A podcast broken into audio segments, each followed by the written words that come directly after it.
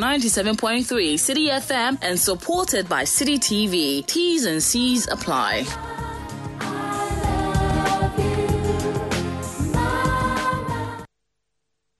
City 97.3. More variety.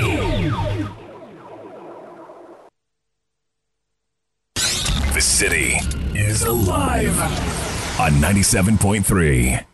Well, it's a great Tuesday evening, and you're welcome to 97.3 City FM. You're welcome to the most engaging technology conversation on Ghana Radio. You're welcome to City Trends.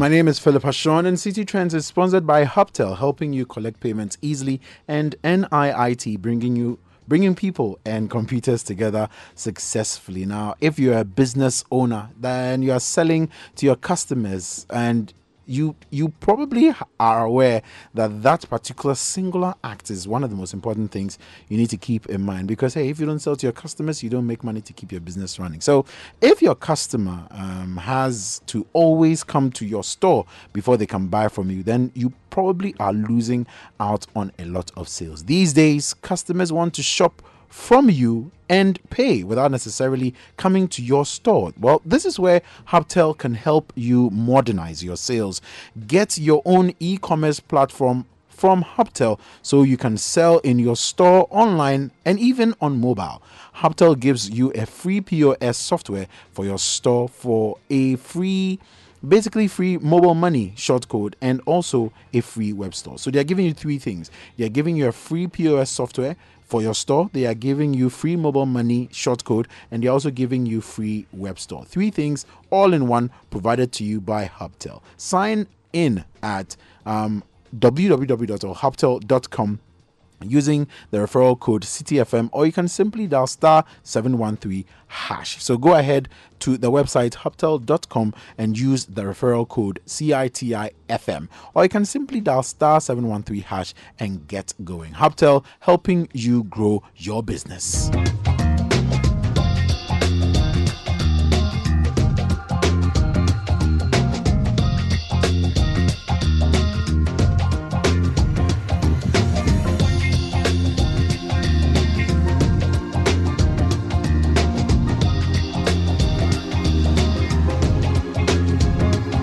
On the show today, we have two topics that we'll be discussing. First one, hiring and managing technology talent or tech talent. And um, we'll be having a conversation with Yao Odrua Martin of NIIT and also be discussing disrupting the haulage industry in Africa, a conversation with Bilal Abdullah. And um, it's, it's going to be an engaging one. I do hope you stick and stay and enjoy these captivating chats that we're going to have on the show.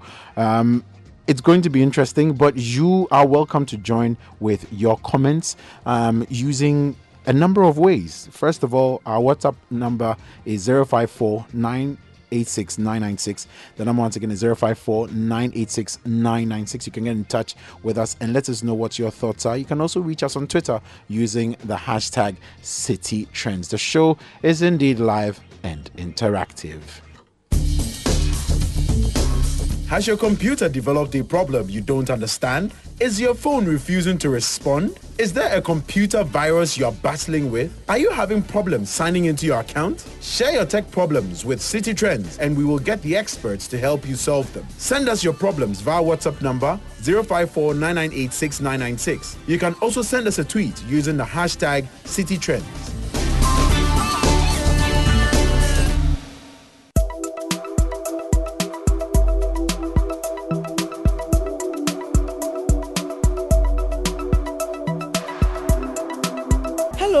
Welcome to the How To segment on City Trends. This evening, we are looking at three features you should look out for on good camera phones. The first thing you should look out for in your smartphone's camera is the amount of pixels. all of the great smartphones feature between 12 to 21 megapixels. However, most smartphones with the same image sensor and different pixels perform very differently. One thing most good smartphones have is image stabilization. This feature is built into smartphone cameras to minimize the effect shake has on your photos. Without it, any movement you make can be picked up by the camera and spoil your shot. It can also add to the quality of video recorded on your smartphone. The final thing you should look at is the video quality. 4K video is something that most new smartphones are getting. However, look out for 1080p or even 720p when you want to get a less expensive phone.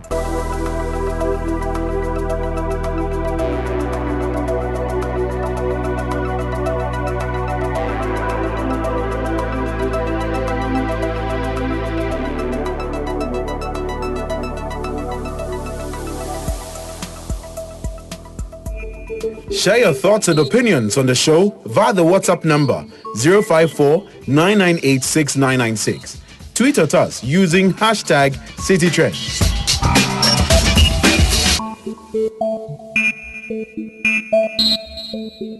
Today's topic is rather interesting because it has to do with employment, it has to do with hiring the right kind of people, managing the right kind of technology talent, and he is in a very unique position because the institution that he um, he runs basically deals with technology talent and um, getting the right kind of talent into the industry that we're trying to build and getting them into the sort of um, jobs, the right jobs that we are supposed to um, be be in as technology solution providers. Um, my guest in the studio is the director of NIIT Ghana, Yao Amoateng. Yao, thank you so much for making time to join us on the show. Thanks, Philip. One of the core things that NIIT does um, is to train talent. Yeah. Train people from all walks of life, Yeah. really, um, to use technology that is currently available, giving them all sorts of training. I want you, considering the unique position that you find yourself in terms of being connected with all these all these personalities and all these indi- individuals, give us give us first of all an idea of the sort of um, people that we are producing to fill various holes, as it were, within the space that we have. Can you can you just paint us a picture? Well, the tech scene is really gotten interesting now. Um, there is a lot of avenues available. I tell people that in a proper tech context or um, work scenario, anybody else with any kind of skill can fit in because there's a role for everybody. There are roles for technology writers, right? There are roles for um, journalists who are into tech, somebody like you, right? Um, someone may not see you to be a tech person, but more of like a journalist. But in the tech scene, we consider you as that because at the end of the day, what you are doing is promoting something in tech. And so there are a lot of avenues available. We need writers, we need bloggers, we need people who can talk. Uh, I recall I was in a school in Accra and I was saying that you know, some of you can become tech evangelists. And the students were like, whoa, you know, are we going to be winning souls for church or something like that? Because we, you know, we think about the word evangelist to be in that context. But basically, we need people who can go out there and speak about technology because they understand it. They may not necessarily be, let's say, the software engineers a good number of software engineers are not people that you find really standing on stage and talking and all that. You know, they are a bit passive sometimes. And so um, you need people who can actually go out there and do advocacy work and champion the cause of technology and all that. And so the kind of students we producing now, to come to your question, is to look at people who are a bit all rounded, but then also can actually think on their feet and think in um, a problem solving way. Um, the tools people use now are things that um, they acquire along the line. If you speak to a lot of people in the technology um, world or those who are really working at the senior level, you realize that most of the tools they are using now, be it whichever coding language or any platform they are on, are things that they did not really learn in the classroom.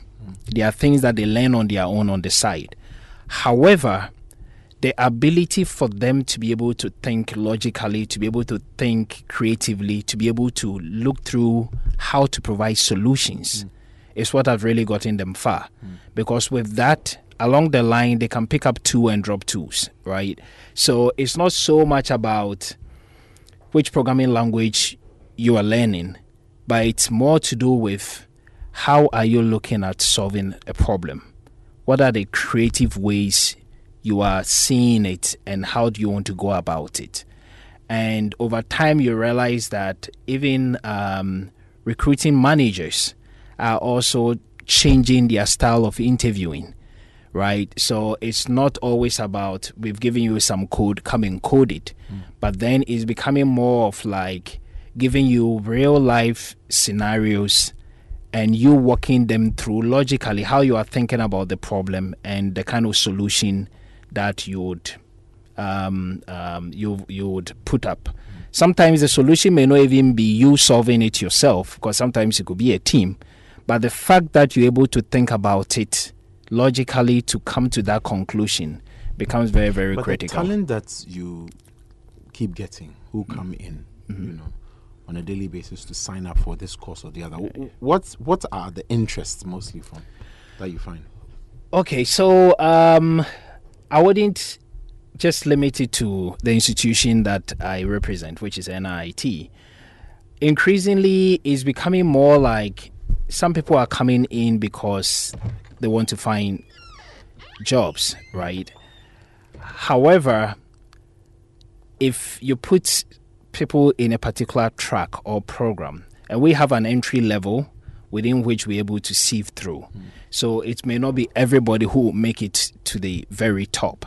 And so at the end of the day, um, you may have people who are just coming in because they want to they are in a transition. They finish mm. secondary school, transitioning to university, mm. looking for options, sometimes not even sure what they want to do. Mm. And so they may come in and take a program or two. Sometimes they are really like fun, fundamental entry level programs. There are also people who maybe thought they had an interest, but come in and realize that, you know, hey, it's different from what I perceived it to be. You always get some parents coming in, and sometimes it's funny when I sit in the front office to observe, and some parents come in, and it's like, oh, my son, for the software, he's finished all of them. Now he wants to look at maybe a program in networking. Then straight away it strikes me because I'm thinking, what do they mean by he's finished with all the software? you know? and usually when you try to inquire, you realize that they have just done Microsoft Office, you know, like mm-hmm. Word, Excel, PowerPoint, and that's all the parents know to be software. And so it is our duty as people within the sector, and that's the reason why I applaud you for what you're doing, is to try and break the ice, to try and delve a little bit more deeper mm-hmm. and let the general public understand that when it comes to technology, it's not just about the just being an end user. Mm. You know, uh, a good number of people in tech are end users because somebody has developed something and you are using it. You are just a consumer. Mm.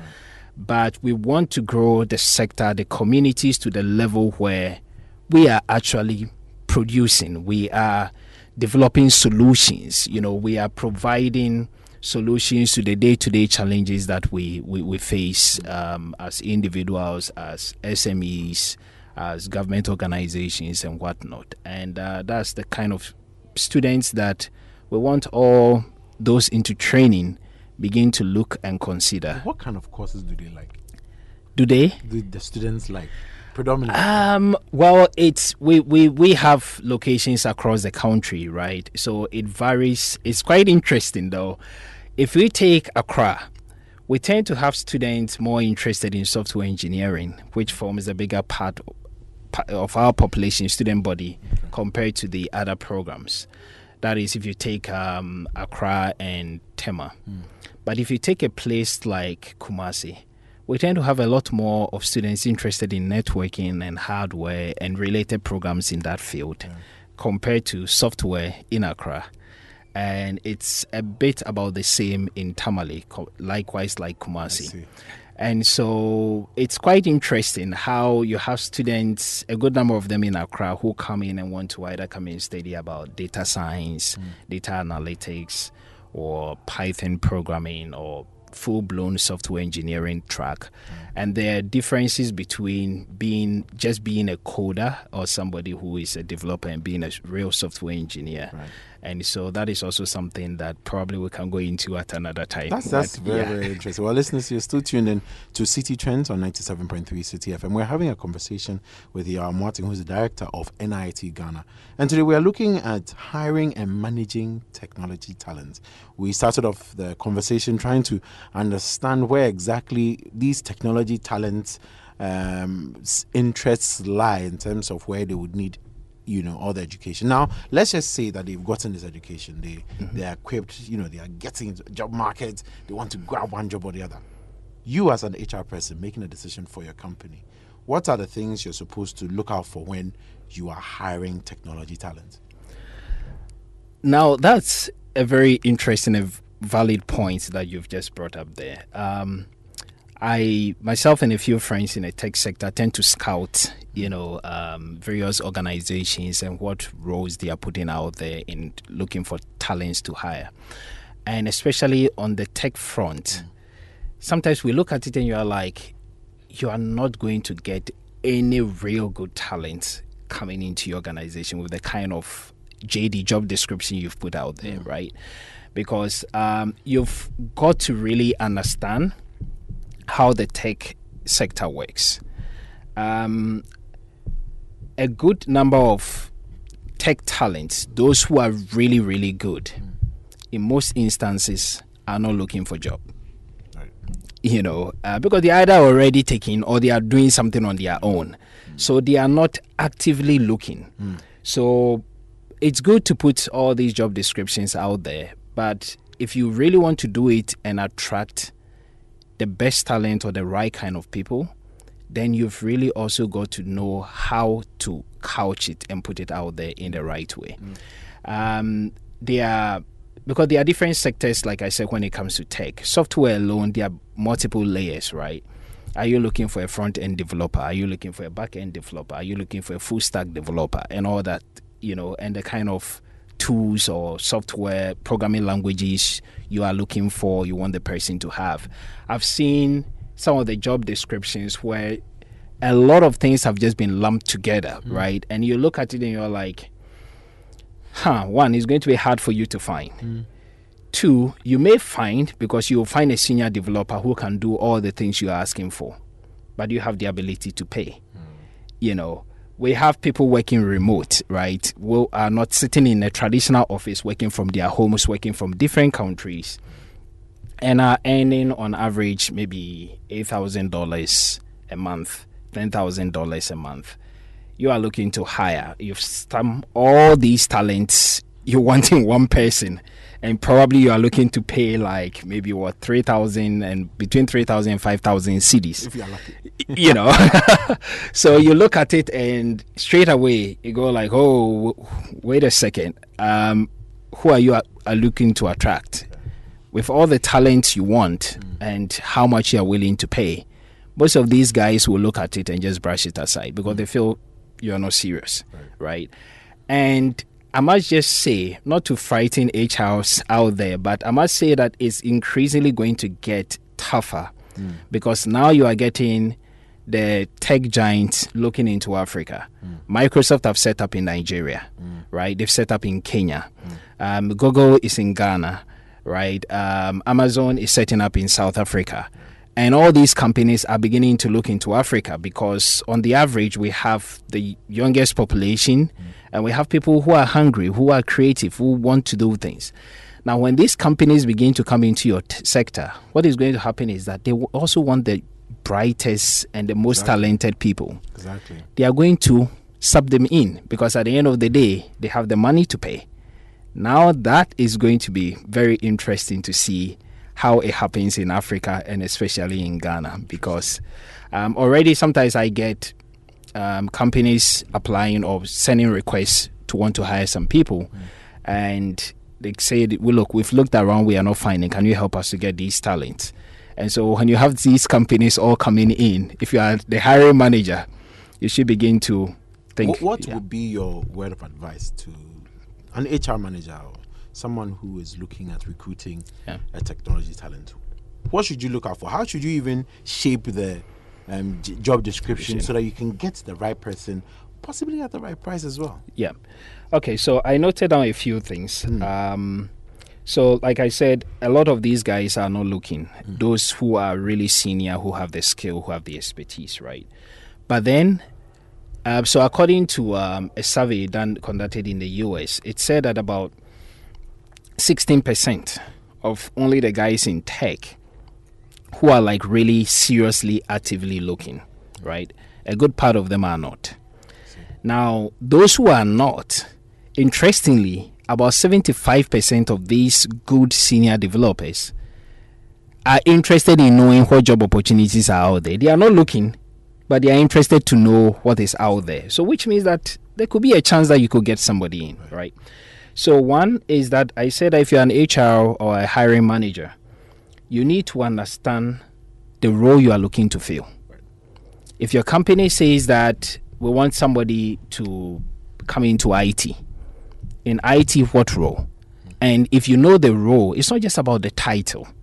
You really need to understand the role you are looking to fill. Because that is what will really help you to couch the job description and be able to begin to engage people. Because these guys come in and they go through the interview and they feel like you don't really know what you want or what you are talking about. It puts them off. Right? And so you need to understand that. Secondly, you need to understand the talent you are considering to hire. These tech people, who are they? How do they behave? How do they think? What get them to think, right? You you need to understand the guys in tech and um, who they are. How do they look like? you know, it's very important. Somebody may come for an interview having dreadlocks, and You might write them off. you may write them off. It may just put you off and say that, oh, I can't w- have such a person walking in the corridors of my organization. But perhaps that may be the best, right? So you really need to understand and be open minded about some of these things. Then also, you need to understand what the tech talents like, what they like. And again, according to this study, um, it says that the top on the agenda is salary and bonuses. Why doesn't that surprise me? Why doesn't that surprise me? Salary and bonuses is very crucial to them, and most importantly, also ability to be able to work from remote. You know, they tend not to like to the traditional come to office nine to five and all of that, right? And so increasingly, organizations may begin to reform and may get there. But again, I must admit that it also depends on which sector you are in. If it's a purely tech company, that is different. But if it's um, a corporate that is doing something else but has technology as a backbone, then the structure may be different. And so it's also important that these things are communicated and made known to the candidate that is going to, you know, to be hired. Then the HR manager or the hiring manager, you need to be able to know how to speak tech technology language. Mm. All right. Don't just say I'm the HR guy and so whatever you are saying is because you have been told, but you don't even understand it. Right? That may put the possible candidate off because they feel like, you know, they just brought somebody else, like they don't even take me serious.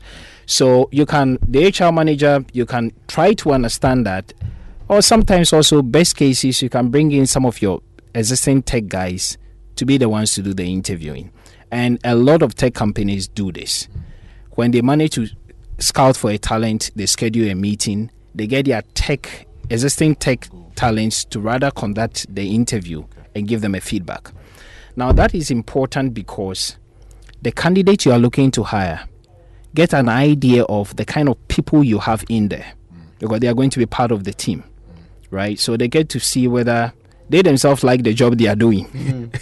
are they fun people to be with, right? And it's in our part of the world that working with anyway. For a good number of time we tend to think hiring somebody we are doing the person a favor. And this is going to change very quickly. Because at the end of the day you need that talent and that talent also needs you. So Symbiotic it's yes. So at the end of the day, during that's why during interviewing, you also give the candidate an opportunity to ask questions. Because they need to also be sure, just like you are evaluating them to see whether they are the right fit for your organization. They also need to be sure whether you are the right fit organization for them to work in and for them to also develop their talent. Mm. a lot of people don't like to hear that part. But it's it's it is what it is, right? Why would you want to work in an organization where you wake up in the morning and you are not happy? You don't want to go to work. At the end of the day, if it's the leading creative person, trust me, your organization is going to lack a lot on creativity because his mind is already gone. He's thinking about something else. He's the person he or she is not happy, right?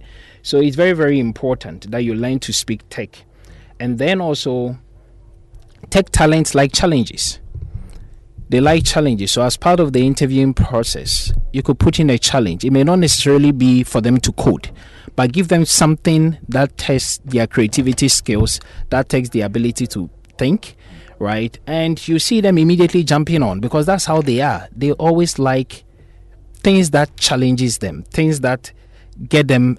That those are the things that get them excited, right? Um, Trevor Linus, the guy who developed the Linux operating system, says that technology people don't code just because they want to code. Those in software uh, engineering or into coding, but they do it because they like it. They do it because it's fun for them. You may sit back and see the guy box in from morning, and you feel it's so boring. But for them, that is the exciting part of the whole thing, right? For them to be able to crack something and come up with the solution. So you can test that their creativity and give them something to test their curiosity. If you have the means, you can also organize your own talent, technology talent event. And that you're able to get the community to come in. You're able to get a pool of talent applying to participate in these, you know, um, talent shows. And with that, you're able to build um, a base for you to be able to hire from. And I must also say that it's also important, and I see some companies doing this very well, to use structured employee referral systems. Right? And here I put emphasis on structured because just telling the employees that, oh, we are looking for a person to occupy vacancy A, B, C, and D. So can you recommend somebody? In most cases, doesn't cut it.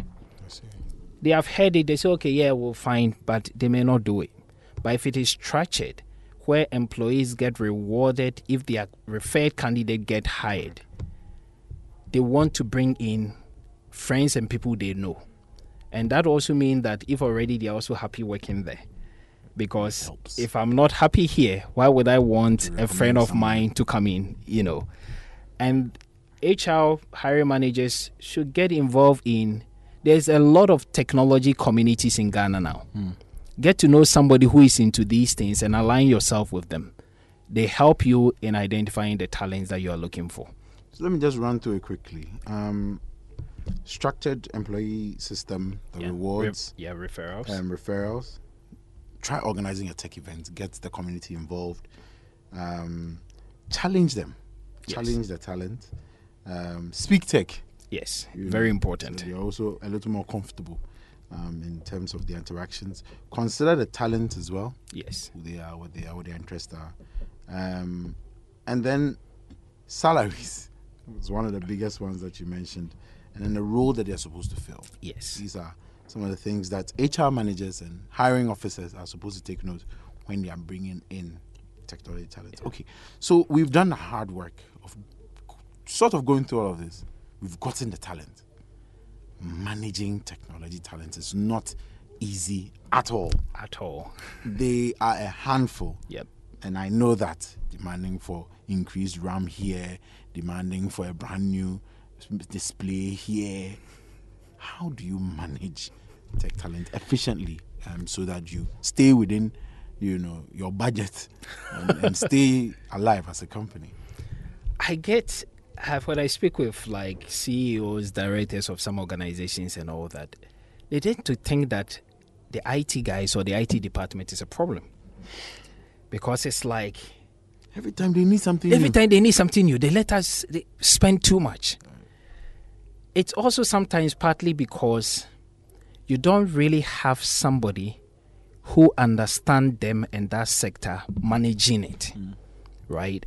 Because I, in my office, sometimes get demands. But because I have a background in tech, right? Before I assumed my current role, I was, I mean, a hardcore software engineer, right? And so some of the things come up, and I, I understand the language, and I walk or I talk them through it. Okay, we've considered this option. For now, do we really need this? Why can't we start with this as a base? At a point where we really need this, then we would have built capacity to bring that in.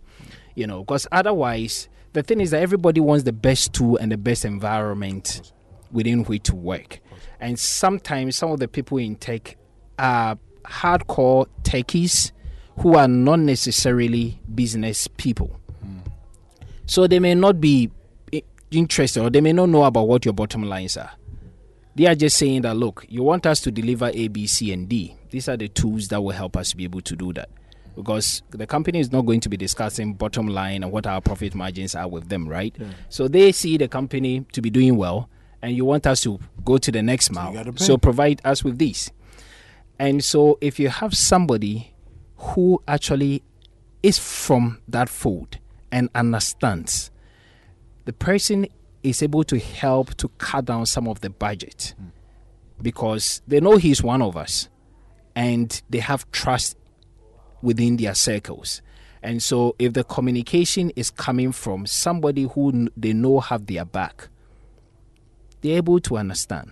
And the truth of it is that tech talents move jobs in about almost every two years. That's not very reassuring. you know and so how to manage and retain them hmm. is critical hmm. How do you keep the excitement levels ali- alive? Sec that they came in after one year they're already bored. They are looking at the next exciting thing out there.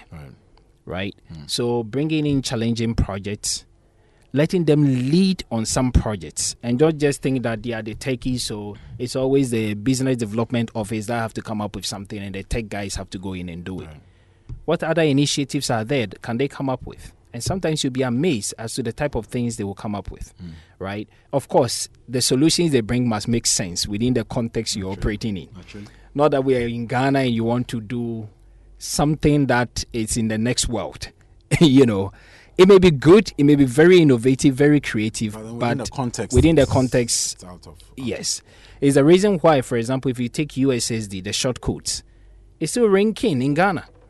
Uh, probably in most African countries, right? Smartphone app is all good, but USSD is still reigning because at the end of the day, within the sector we are operating in, That is the most efficient way of Exactly. You know, and so you need the lead to be somebody who really understands and can manage these talents. So it's not just anybody who becomes the IT manager or the head of IT or whatever you.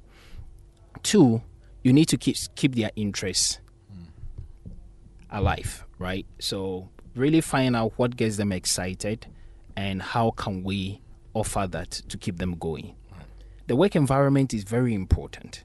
It's the reason why if you take most of these big tech companies around the world, you tend to see it to be very casual. The guy wants to walk out from his bedroom and bring you the solution. Right?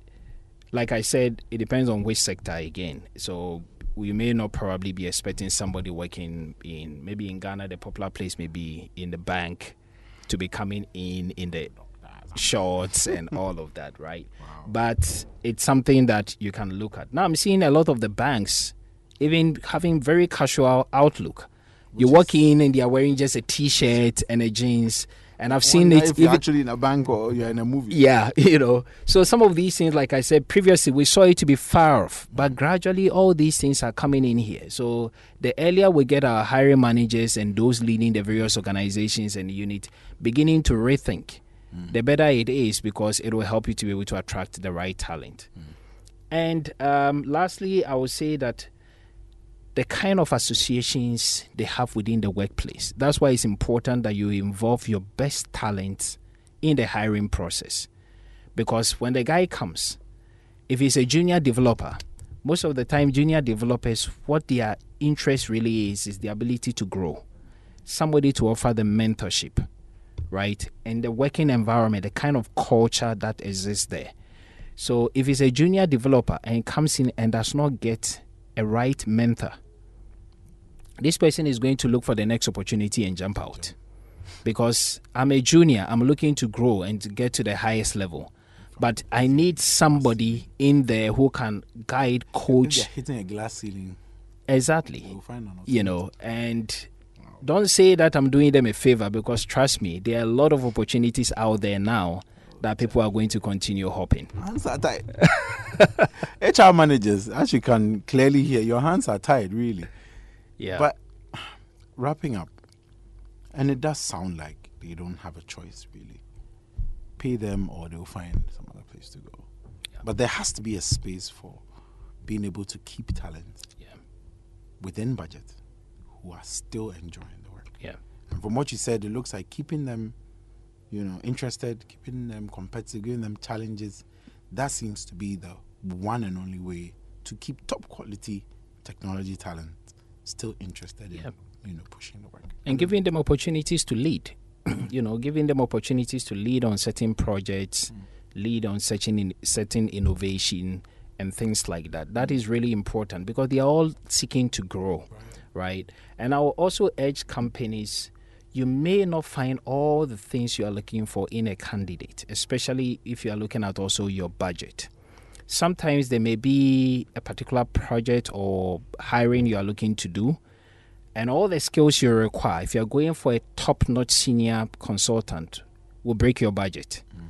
But sometimes you may get two or three junior developers who may not be asking for so much mm. but at the end of the day disintegrating the, the task the job breaking it up for them to be able to handle at the end of the day instead of going for one that will break your budget. You may have three that do not even come up to the budget of the one who may be able to equally do the job.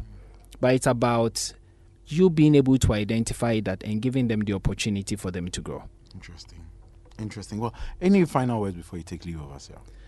I would like to say that um, the technology landscape in the country and especially on the African continent is fast developing and it is also changing at a very fast pace. And it's important that we all become aware of this and begin to put in the necessary structures within our various organizations to be able to attract and also maintain the talents that we're able to bring in. If talents are leaving, let us not see that we gave them an opportunity and therefore, um, you know, they are leaving and we feel demotivated. And because of that, we don't want to give people opportunities.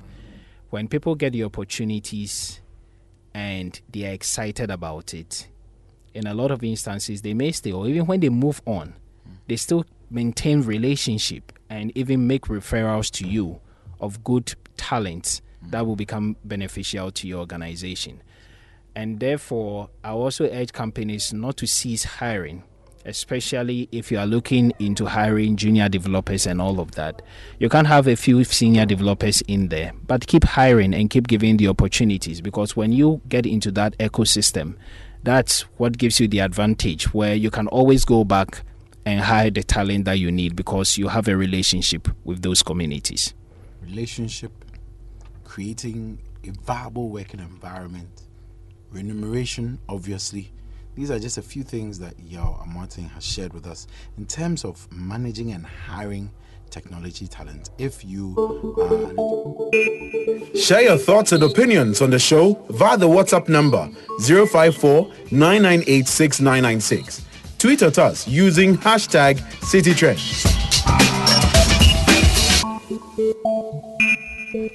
Wow. Wow, lots and lots to pick up there from that conversation. We're going to jump straight into your tech, and um, Mr. Entry is here with us. Mr. Entry, so what what do you have for us this week? What issues came to your desk?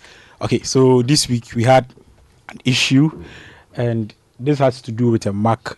So Bernard from Adenta sent us a challenge he's having with his Mac. So let's hear it right away. Hello, my name is Bernard from Medina. I use a MacBook Pro mid 2010, and when I switch it on, it takes like 10 minutes before it boots up. Um, please, is there any way I can increase the boot up time and any way I can make the machine run faster? Thank you. Yeah, so that's Bernard's challenge. So his his piece his Mac actually takes like ten minutes to boot, No way. which is not very normal. It is not normal. like, It's not very normal. So we we got to our expert and let's hear our expert now. Bernard, to reduce the boot time on your MacBook Pro, these are a few tips that I believe will help greatly. Number one, you have to free space on your hard disk drive. Your hard disk drive or your storage unit, your main storage unit, should at least have 30% of the space free. So, back some of the things up and delete them from your computer. Two, use the disk utility application on your computer to repair file permissions. When you do that, it allows the computer to find some of the files faster and hence speed up your boot time. Clean up your desktop. If your desktop has too many files and folders, it also slows down your boot time because all those folders and files need to load into your RAM when the computer is working. If you have this particular app called MacKeeper, MacKeeper is supposed to help speed up your computer by taking care of some housekeeping tasks. Unfortunately, for most users, it rather does the opposite. So, if you have it installed, I'll recommend you uninstall it. Another thing that you can do is to reduce the login items. The login items are the applications that start up once you hit the power button on your computer. To be able to locate your login items or startup applications, go to your user settings under preferences and you'll find your login items. I hope this helps. All the best. wow. Yeah, so that's it. That's it for Bernard. Mm. I think there are a couple of of options, and definitely one or two will work for mm. him. Yeah, so you can reach me on Twitter at OY Entry. Brilliant.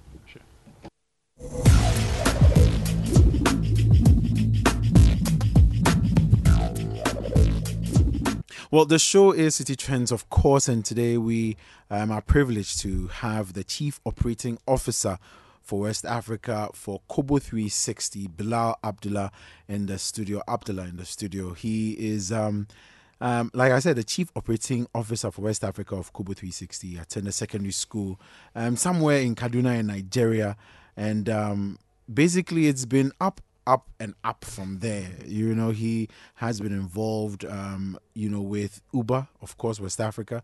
He's been involved in a number of other things but lately he's decided to turn his attention to building something of his own building something that um, will hopefully solve one of the biggest challenges when it comes to transportation of goods and services on the continent and um, bilal joins us in the studio right about now i'm on city trends bilal thank you so much for joining us I'm so happy to be here. Thank you for having me. uh, Nice one, nice one. Now, um, tell us a bit about yourself, your background, um, and um, why you left Uber West Africa. So yeah, I mean, as as you know, you mentioned, I uh, grew up in Kaduna, Nigeria. I went to high school there. I went to university in New York, uh, Columbia University. Studied civil engineering and physics, actually. right. Uh, but I've never actually done a day of any of that. Uh, I, uh, I jumped into finance right after school, Morgan Stanley uh, on Wall Street. Uh, did that for a year.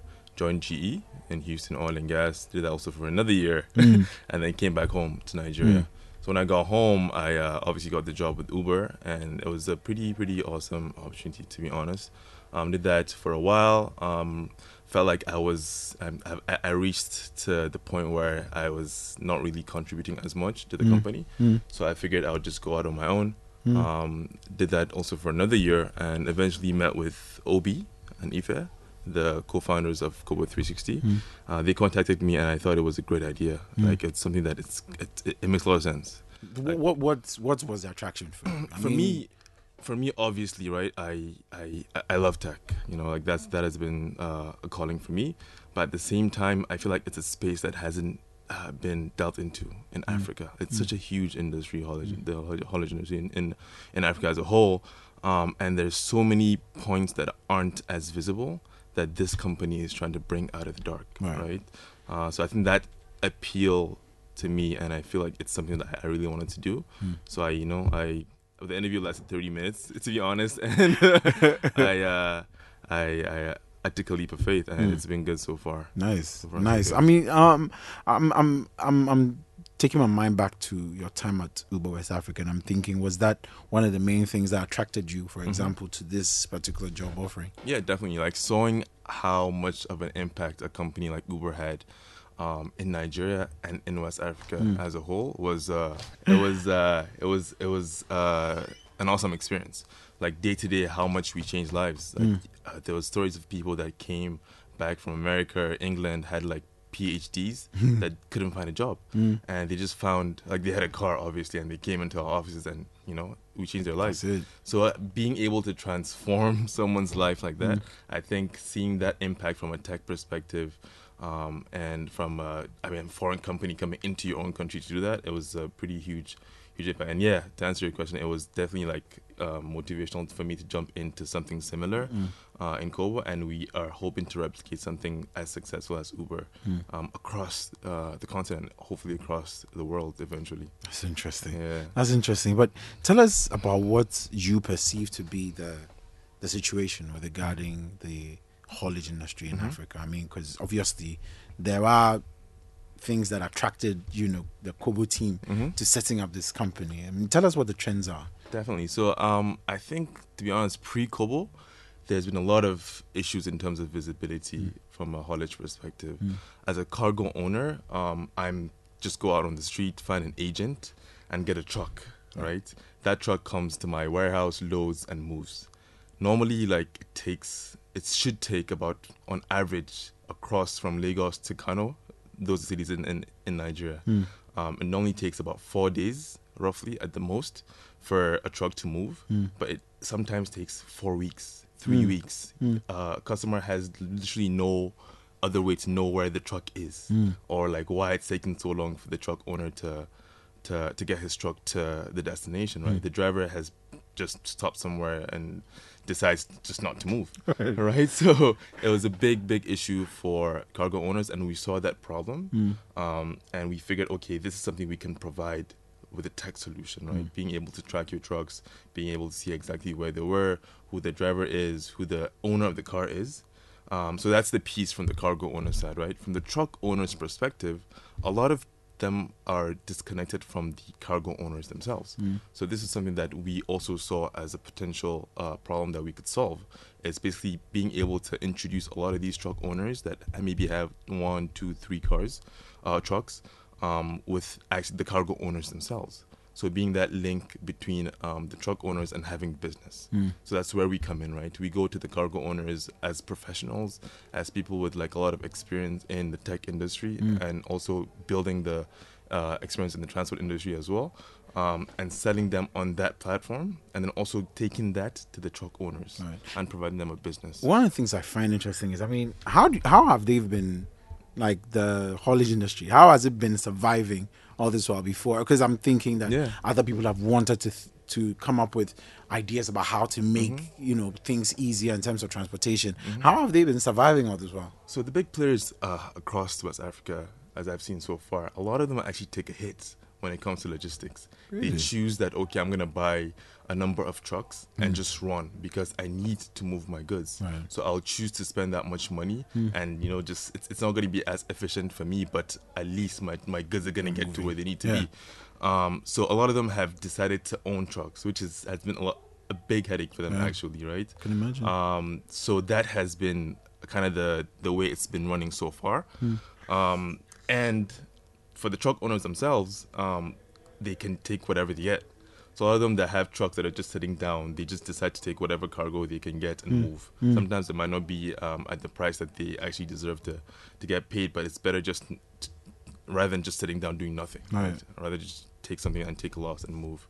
So those are the things that actually we've seen, and we're trying to like balance out the market, Mm. right, by providing all these solutions that we're. I mean, with with all these uncertainties in the market, like Mm-hmm. I'm just wondering how, like, w- how it's, it's difficult for me to reconcile how Mm-hmm. you, there are so many things that can go wrong. Mhm. there are so many things you can't track anything, like almost nothing. If the driver drives into some ditch someplace, most likely you never find out about it until two weeks or three weeks later. Yeah. Like there's so many uncertainties, Yeah. you know, within the industry. And I'm just wondering from from a tech company's point of view, Mm-hmm. like how you take that bold step to even get into such a world of uncertainties, knowing full well like anything can go wrong at any time. Definitely. So I mean, first off, like without taking a big risk, that you can't get that big reward, right? From our Mm. perspective. So I think that's one thing that we we are really strong at in terms of belief at Kobo. Where Mm. we're, we're risk takers. Like we're here to like disrupt the market, as you said, Mm. right? Um, yeah, there are definitely a lot of risks, but there are also a lot of mitigations that we've put in place. Right. So, for example, you mentioned someone that might just disappear with cargo.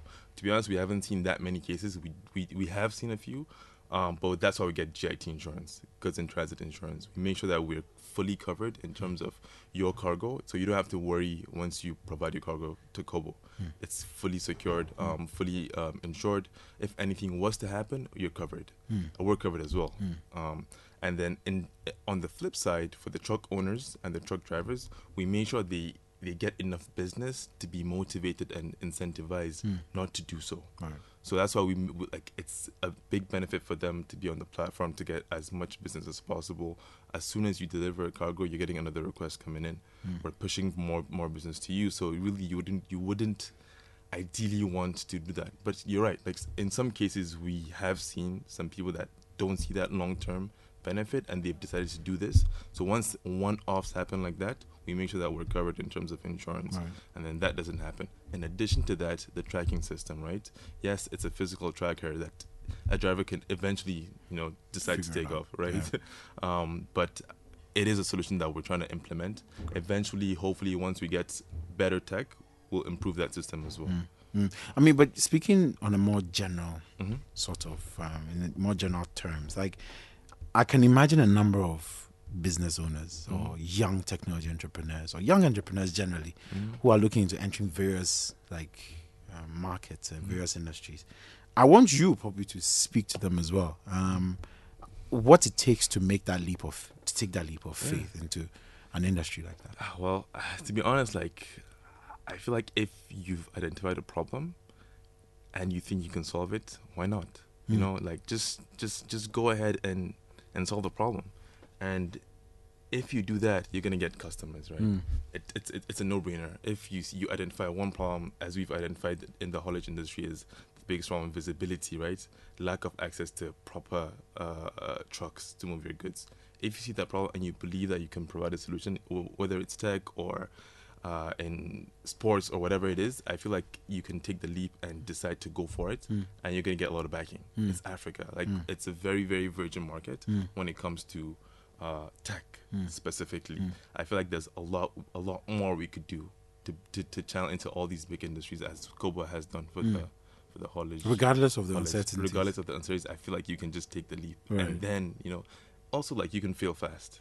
Like don't don't be scared to fail. You Mm. know, like in the beginning we weren't doing as many trips as we thought we would. Right. Right. But it's something that we tried. A lot of products didn't really scale, and we, we failed fast. Mm. And we figured it wasn't gonna work, so we moved to something else. Right. But just keep going, and you're gonna get the backing. Mm. I believe in Africa. Interesting, interesting. Um, the haulage industry is centered a lot on trust, and people need to trust Mhm. the system that they are going to um, put a lot of their money into because Definitely. it's a lot of goods that you're talking about Yeah. moving from one place to another. Mhm. Like, how do you build that trust? Mhm. Um, first of all, from a general point of view, and then specifically on how Kobo goes Mhm. about it. I think in terms of building trust, reliability has to be very key. Mm. That's one thing, and then quality of the product. Mm. So in terms of reliability, it's if I'm a cargo owner and I have ten containers to move from the ports in uh, Tema Mm. to uh, Kumasi, Mm. And I, the customer is asking for this to happen in two three days, Mm. right? Who should I contact if I know that Kobo is going to be able to provide me with these Mm. amount of trucks in this given time? Mm. Like, why won't I use Kobo? Right. You know, so I think the first thing there is the reliability Mm. and also the professionalism that we provide. So rather than just going out on the streets to find one truck, two trucks, or just use an agent, I I rather just log onto my phone, put in my just use it, request, and then the truck comes in and picks up the, the- goods. It must be reliable. I must know that no matter what happens, this software or this platform I've chosen will be able to deliver as has been promised. Exactly. The, the, the, same mindset that Uber had, right? Mm. In terms of just, okay, I can just go out on the streets and get a taxi and just wave a taxi. But I know if I use Uber, there's that certain uh, security that I get in Mm. terms of I'm going to get uh, a good car that has AC, that is Mm. comfortable, Mm. that I'll be able to send to my friends, that will know my location. Mm. You know, so having that security around um, your goods also is, is, is also is also the same mentality that we're trying to provide Mm. for uh, this cargo owners. Mm. So I think to answer your question, reliability is very very key there. And the second thing I would add to that is again the quality of the product. So if I'm able to like just log onto the Kobo platform and it's very easy to use, very easy to understand, I would want to come back and use it again. Mm. Um, if I don't have to like call anyone, I can easily just learn how to use it on my own or just maybe watch a video.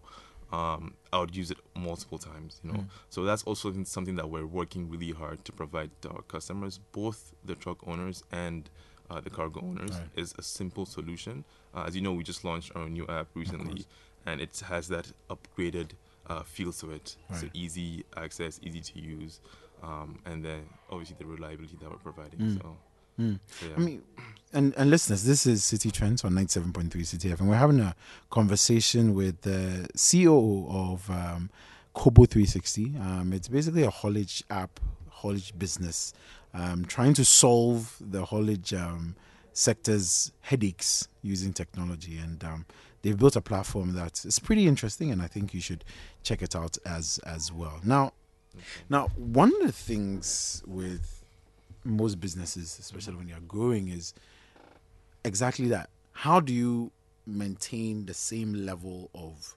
competency in different countries? How do you maintain the same level of quality in different countries? Mm-hmm. Because you are always going to get different people from different backgrounds with different experiences coming on board to help you build your business. How do you as a business maintain that level of quality in all these different countries? Mhm. Yeah, so um, I guess to step back a bit, we have launched Togo. Uh, we're about to launch. Obviously, we've launched Ghana. Uh, we're about to launch Ivory Coast, Burkina Faso, hopefully in this quarter. A lot of um, a lot of different French, English, and all of that. French, English, Twi, Hausa. Yeah, you know, like it's it's it's it's it's it's a lot of different languages. Mm. So if you look at the one end, yes, cargo owners for the most part are either French or English. Mm. But then once you look at the truck owners, there's Pidgin, there's Yeah. Twi, there's Ga, there's Hausa. So much because there's so things. many different things playing at the same time. But again, that's why having being able to uh, build a good tech platform is important, right? Mm. And tech provides it with provides us with an easy solution. Mm. You can just go in there and code in a different language. Mm. Just change the language and make Mm. it from uh, turn it from uh, English to French or English to Hausa. As long as you get the right people to do that, of course, you're secured, right? Mm. But in addition to that, I think operations on ground is something that behind the scenes happens and has to be very stellar Mm. for this to be able to scale properly. Right. Right. So um, the way we launch is once we enter a market, obviously we hire a local uh, talent there. Mm. So that's very very important.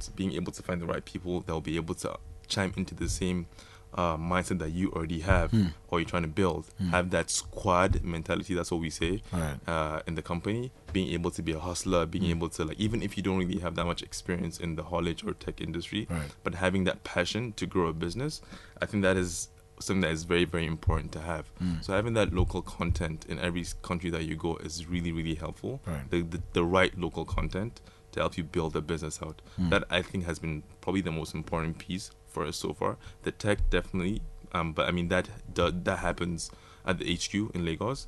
But getting in with the local content, being able to form uh, relationships with business owners, uh, truck owners, uh, even the government, Mm. right? You have to be able to uh, have that business etiquette to Mm. be able to grow that. So I think that is has been really helpful Mm. um, for launching the con- uh, the company across different countries, different cultures, Mm. different uh, languages. So, Mm. but yeah. So I mean, let's let's let's finish off with Kobo 360 actually, and um, launching in all these countries. Tell us what's what the what the dream is.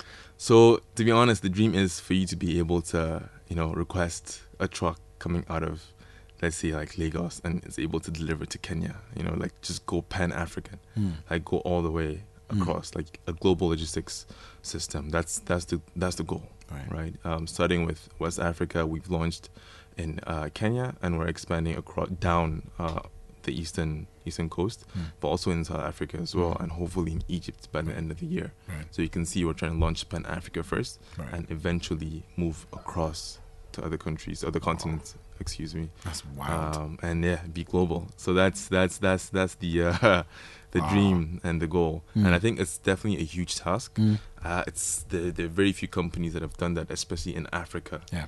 You know, um, but that's the goal. We're like a fully 100% African country. Like all our staff members, staff members are African, Mm. and we're trying to prove that it's it's it's it's capable for an African, fully African company to do that, Mm. to be able to move from here to there.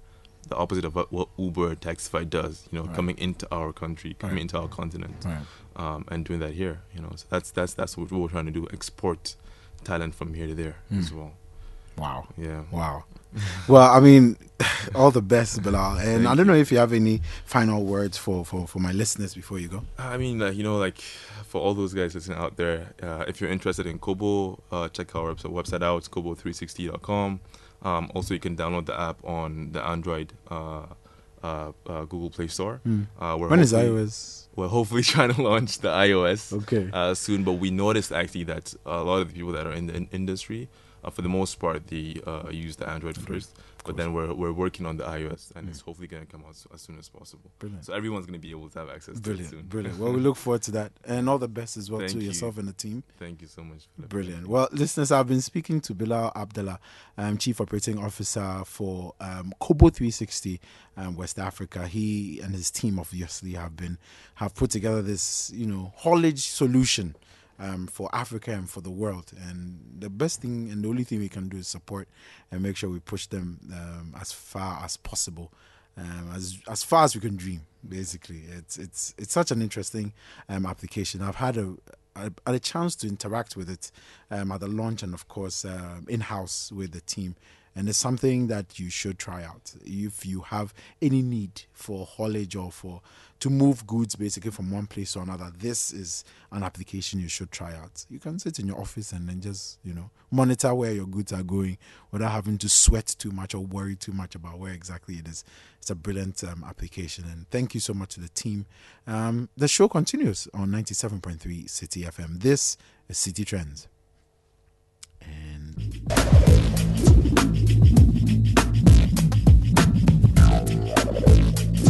well, that that is all time will allow us on today's show. A big thank you to all of you for doing the listening to your questions, which we can't come to unfortunately because of the time. But then, thank you so much to Bilal, of course, and to Yao as well for joining me on the show with your comments and your thoughts and all the experiences that you had to share. For those of you who want to catch the show once again, the show will be available as a podcast tomorrow. So please make sure you find the podcast and you take a second listen to all of this great advice and all this great wisdom that my guest shared on the show. My name is Philip Ashon. A big thank you to the rest of the production team, um, to Theo, um, who's in studio production, to um, Mr. Entry, of course, to Mr. Opoku as well, our tech um, expert, to Farida, and of course to Jeffrey. A big thank you to all of you for making the show possible. Like I said, the show will be available as a podcast tomorrow, so make sure you find it and take a second listen. My name is Philip Ashon once again. Till next week, do stay techie.